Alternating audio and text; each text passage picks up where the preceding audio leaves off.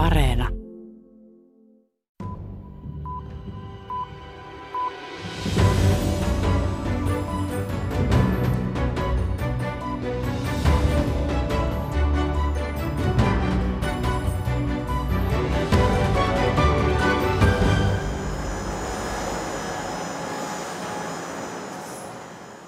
Nord Stream 2 kaasuputken rakennustyöt valmistuivat viime vuonna ja työmiehet riemuitsivat.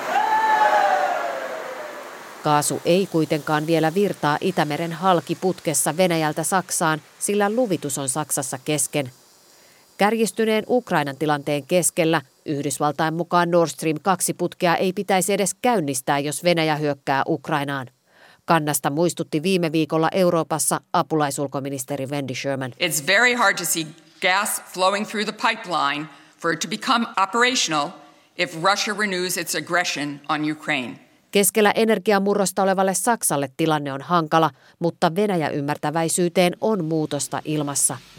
Uuden hallinnon ulkoministeri Anna-Leena Baerbock sanoi Moskovassa alkuviikosta, että jos Venäjä käyttää energiaa aseena, sillä olisi seurauksia myös kaasuputkelle dass äh, Energie als Waffe eingesetzt äh, werden, dass das dann auch entsprechende Auswirkungen mit Blick äh, auf diese Pipeline hätte.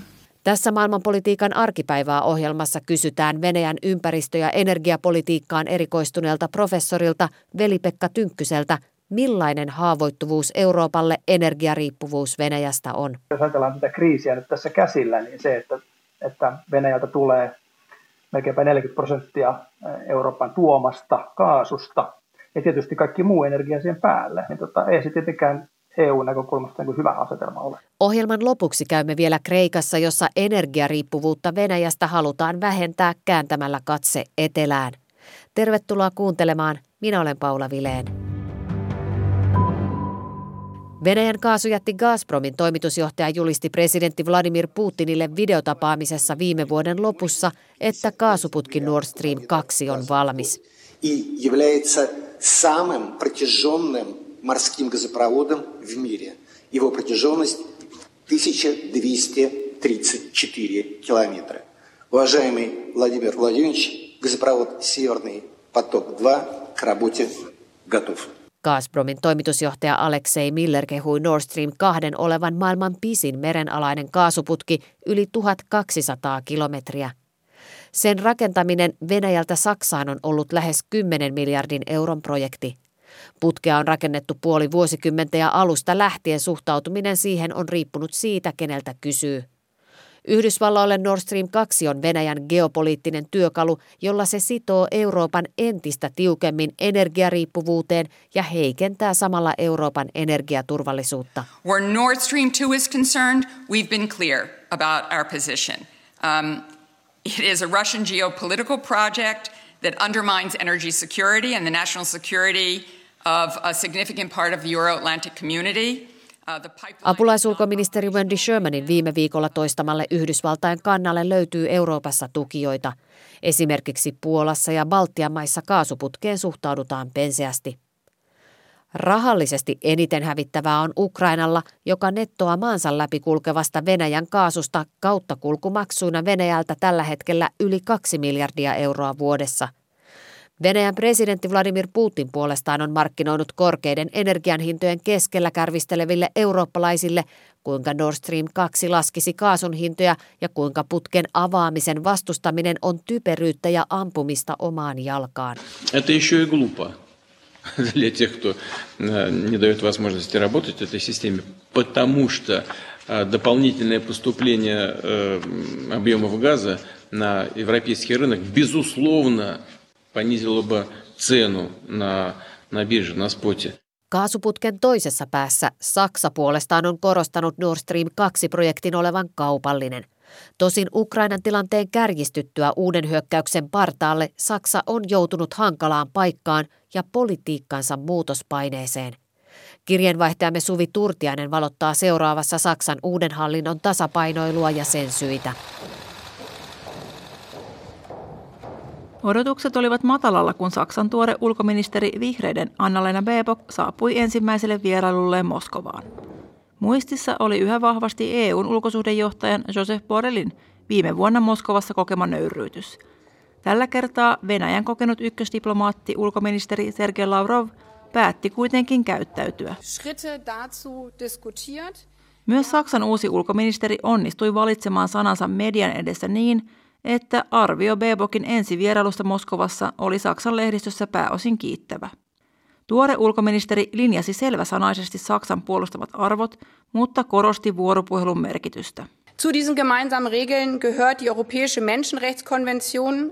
Saksan ulkoministeri muistutti Moskovassa Euroopan turvallisuus- ja yhteistyöjärjestön Etyjin päätösasiakirjoista ja Euroopan ihmisoikeussopimuksesta, joiden noudattamiseen myös Venäjä on sitoutunut. Wir denken dabei auch an den Fall Nawalny und an Memorial. Tässä yhteydessä ajattelemme myös Navalnin tapausta ja memorialia, Bebok sanoi viitaten vangittuun oppositiopolitiikkoon – ja lakkautettavaksi määrättyyn venäläiseen ihmisoikeusjärjestöön. Aiemman liittokanslerin Angela Merkelin pitkällä valtakaudella Merkel oli Euroopan ulkopolitiikan johtotähti, joka lähti usein eturintamassa neuvottelemaan Putinin kanssa. Nyt hallitus on vaihtunut. Saksan uudella liittokanslerilla Olaf Scholzilla ei ole vastaavaa kokemusta Venäjästä tai ulkopolitiikasta. Etenkin itäisessä Keski-Euroopassa pelkona on ollut, että demarikansleri Scholz osoittautuu heikoksi Venäjän suhteen. Kovin kritiikki kohdistuu Venäjän ja Saksan Nord Stream 2 kaasuputkihankkeeseen, jota Saksan sosiaalidemokraattinen valtapuolue edelleen puolustaa. Ulkoministeripuolue Vihreät suhtautuu putkeen selvästi kriittisemmin, mutta Saksan yhteishallituksen käsiä sitoo vauhdilla läpivietävä energiauudistus – Ydinvoima ajetaan tänä vuonna Saksassa alas ja hiilivoimasta luopumista halutaan kiirehtiä. Vihreitä edustava Bebok myönsi Moskovassa suoraan, että tämän vuoksi Saksa tarvitsee myös tulevina vuosina Venäjän toimittamaa kaasua. Aber wir brauchen auch ein verlässliches Russland, um Europa in den nächsten Jahren als Übergang weiterhin mit Gas versorgen zu können. Tarvitsemme luotettavan Venäjän, jotta kaasun saanti Euroopassa on turvattu myös tulevina vuosina, Bebok sanoi. Venäjän ulkoministeri Sergei Lavrov puolestaan sanoi, että Saksa ja Venäjä ovat yhtä mieltä siitä, että putki on ennen kaikkea talousprojekti. Внимание немецких коллег на контрпродуктивность попыток политизации этого проекта. Hankkeen politisoiminen on vain haitaksi, Lavrov sanoi Baerbokin kanssa pidetyssä lehdistötilaisuudessa. Saksa on jo vuosia luvannut Ukrainalle, ettei Euroopassa kiistelty putkihanke korvaa Ukrainan kautta kulkevia kaasutoimituksia. Uutta nyt on kuitenkin se, että Saksan johto on vihjannut olevansa valmis harkitsemaan koko putkihanketta uudestaan, jos Venäjä hyökkää Ukrainaan. Und deshalb haben wir keine andere Wahl, als unsere gemeinsamen Regeln zu verteidigen, auch wenn es einen hohen, zum Teil wirtschaftlichen Preis hat. Meillä ei ole muuta mahdollisuutta kuin puolustaa yhteisiä sääntöjämme. Siitä huolimatta, että se tulisi kalliiksi, Bebok sanoi Moskovassa. Kaasu ei vielä virtaa Nord Stream 2 putkessa. Käyttöönotto on viivästynyt Saksan viranomaisprosessin vuoksi arviolta ainakin syksyyn asti. Venäjä ei siis vielä voi käyttää putkea poliittisena painostuskeinona, mutta Saksa halutessaan voi. Aiemmin tällä viikolla liittokansleri Olaf Scholz antoi jo ymmärtää, että hyökkäyksen hinta olisi Venäjälle kova. Auch dass klar ist, dass es hohe Kosten haben wird und äh, dass äh, alles zu diskutieren ist, wenn es zu einer militärischen Intervention gegen die Ukraine kommt. Jos Venäjä hyökkää Ukrainaan, kaikista vaihtoehdoista keskustellaan, Scholz sanoi ja viittasi Nord Stream 2 putkihankkeeseen. Saksan diplomaattinen tanssi putkihankkeen ympärillä kuulostaa siis hyvin samanlaiselta kuin Suomen keskustelu NATO-optiosta. Riippuen Venäjän käytöksestä tarvittaessa kaikki vaihtoehdot ovat pöydällä. Näin raportoi Berliinistä kirjeenvaihtajamme Suvi Turtiainen. Berliiniin painetta on tullut sekä Washingtonista että Kiovasta. Good afternoon everyone. Uh, I am delighted to, uh, to welcome Foreign Minister Kuleba here. Maiden ulkoministerien Anthony Blinkenin ja Dimitri Kuleban tavatessa Washingtonissa marraskuussa Nord Stream 2 nousi esiin ja Ukrainan ulkoministeri Kuleba tähdensi, että Nord Stream 2 on koko Euroopan ongelma. Russia should receive a very strong message not only from the United States and from other capitals but also from Berlin – that this is not the game. that will uh, benefit Russia. Uh, and when we speak about Nord Stream 2, I would like to emphasize Nord Stream 2 is not only a Ukrainian problem, it's a European problem. Venäjä on Euroopan suurin maakaasun toimittaja, yli kolmasosa tulee Gazpromilta. Tilanne on Euroopalle riskialtis, kertoo Venäjän ympäristöpolitiikan professori Veli-Pekka Tynkkynen Helsingin yliopistosta. Mutta jos ajatellaan tätä kriisiä nyt tässä käsillä, niin se, että, että Venäjältä tulee melkeinpä 40 prosenttia Euroopan tuomasta kaasusta, ja tietysti kaikki muu energia siihen päälle, mutta, mutta tota, kaasu tietysti tässä konkretisoituu tämän hinta, hintapiikin näkökulmasta, niin tota, ei se tietenkään EU-näkökulmasta niin hyvä asetelma ole. No jos Venäjä löysi kaasuhanat kiinni, niin mitä siitä Euroopassa seuraisi? Saksassa esimerkiksi se on, ja vaikka Tsekeissä, niin se on suoraan, suoraan kaasuvirta menee pääputkistoista jakeluputkistoon ja sieltä ihmisten koteihin. Ja, ja toki tietysti Euroopassa on näitä, näitä tota, tämmöisiä varmuusvarastoja, bufferivarastoja sillä välissä, mutta käsittääkseni osa, osa tätä ongelmaa on, että nämä varastot on jos ei nyt puol tyhjillään, niin ei, ei ole täynnä ainakaan. Ja, ja tota, tämä on niin osa tätä ongelmatiikkaa, myös mikä selittää sitten korkeita hintoja. Suora linkki tähän venäläisen kaasun virtaan talviolosuhteissa ei ole niin kuin Euroopan näkökulmasta kaikista paras. No pidätkö veli-Pekka Tynkkynen mahdollisena, että Venäjä tekisi sellaisen manöverin, että löysi kaasuhanat kiinni, kun nyt meneillään on tällainen hyvin jännittynyt tilanne? Se tietysti riippuu siitä, että mitä, mitä ylipäätään tässä tilanteessa tapahtuu. Toki se on äärimmäinen keino, ja jos katsotaan historiaa, niin, niin käytännössä Venäjä on pitänyt näistä kaasusopimuksista kiinni, eli ei ole käyttänyt, etenkään sitten niin kuin läntisen Euroopan, Keski-Euroopan suuntaan kaasua tai energiaa ylipäätään ää, tämmöisenä niin kuin, ää, kiristysvälinä, niin Venäjä varmastikin välttää, välttää viimeisen saakka sitä, että tämmöiseen, tämmöiseen keinoon mentäisiin, koska se on ollut osa sitä heidän puoleltaan ää, rakennettua kuvaa sitä keskinäisriippuvuudesta. Venäjä on tiukasti pitänyt kiinni siitä, että, että energiaa ei, virtaa ei katke. Miten ajattelet, Veli-Pekka Tynkkynen, että miten EU voisi tästä eräällä tavalla Venäjän energiapoliittisesta peukaloruuvista, jos nyt näin sitä luonnehdittaisiin, niin miten EU voisi siitä irtautua? No, siitä ei lyhyellä aikavälillä tämmöisessä tilanteessa, kun puhutaan viikoista ja kuukausista ja ajatellaan sitä energian virtaa, niin ei, ei, me, ei siitä pääsekään. Eli, eli, ja Venäjä tietää tämän.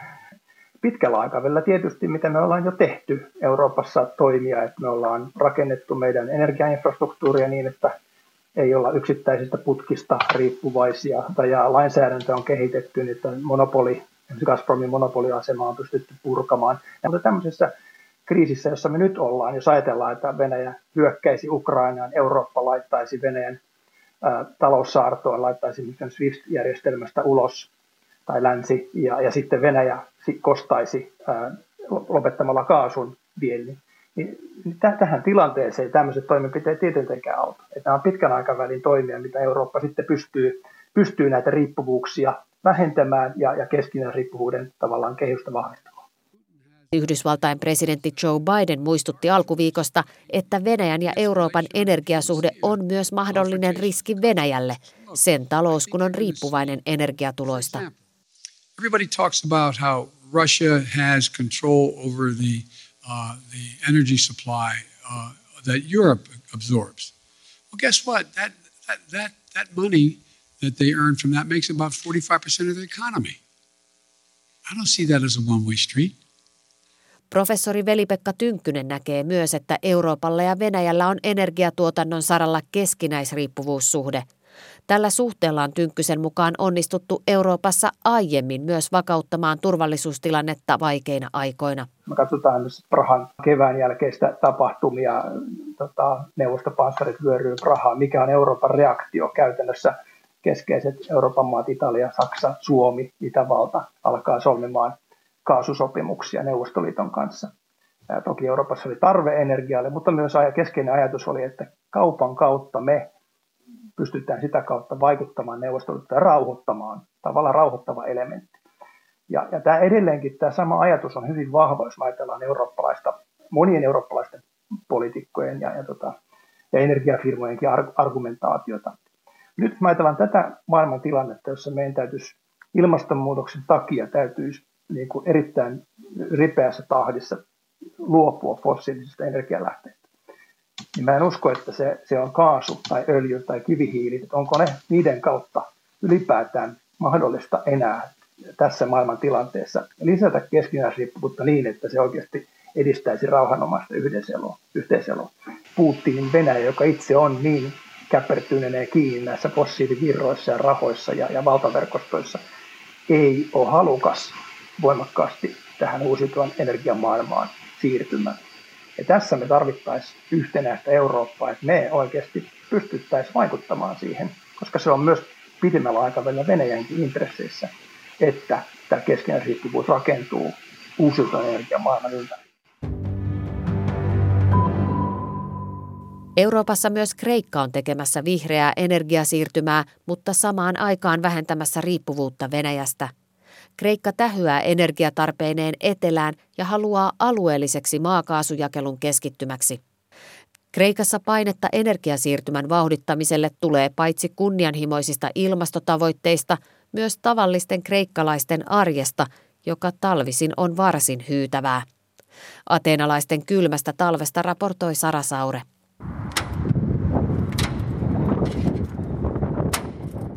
Atenan parvekkeilla ujeltaa. Kylmyyttä on kestänyt Kreikassa liki kaksi viikkoa.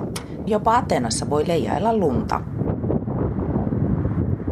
Kerrostalossa asuva atenalainen Maria Leontaridu vetää olohuoneessa toppatakkia tiukemmalle.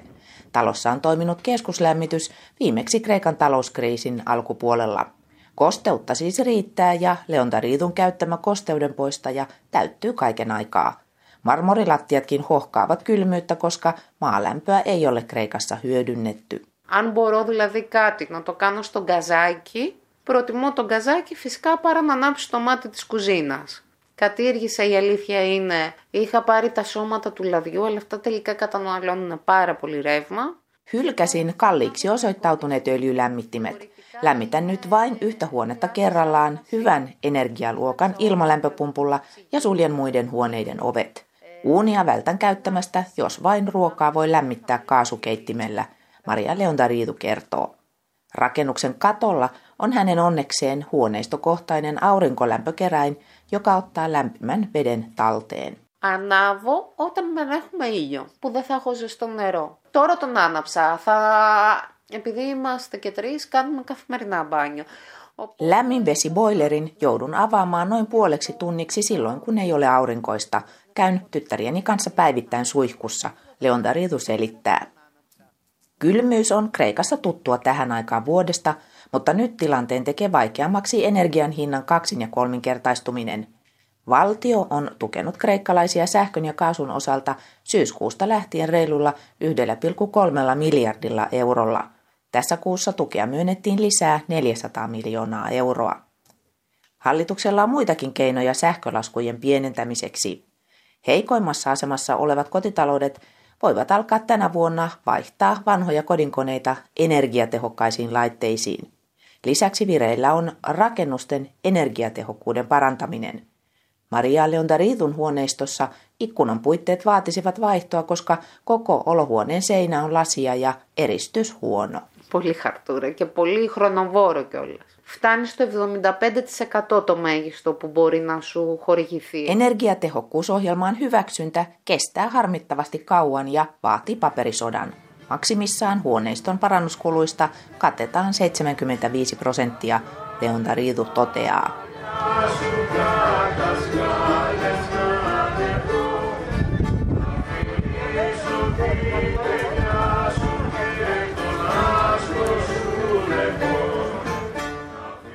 Atenalaisella vihanestorilla tuuli on kaataa katusoittajat kumoon.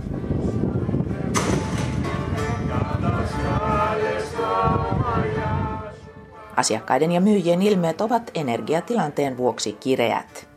Πριν πάω στη λαϊκή πρέπει να ξέρω πόσα χρήματα πρέπει να έχω μαζί μου, τι πρέπει να ψωνίσω γιατί... Joudun laskemaan etukäteen mihin toriostoksiin on varaa, koska rahat hupenevat sähköön ja ruokamarkettiin. Perushyödykkeet, kuten maito- ja lihatuotteet ja ruokaöljy, ovat kallistuneet 5-20 prosenttia, harmittelee Nadia Paanu torikärry kädessään.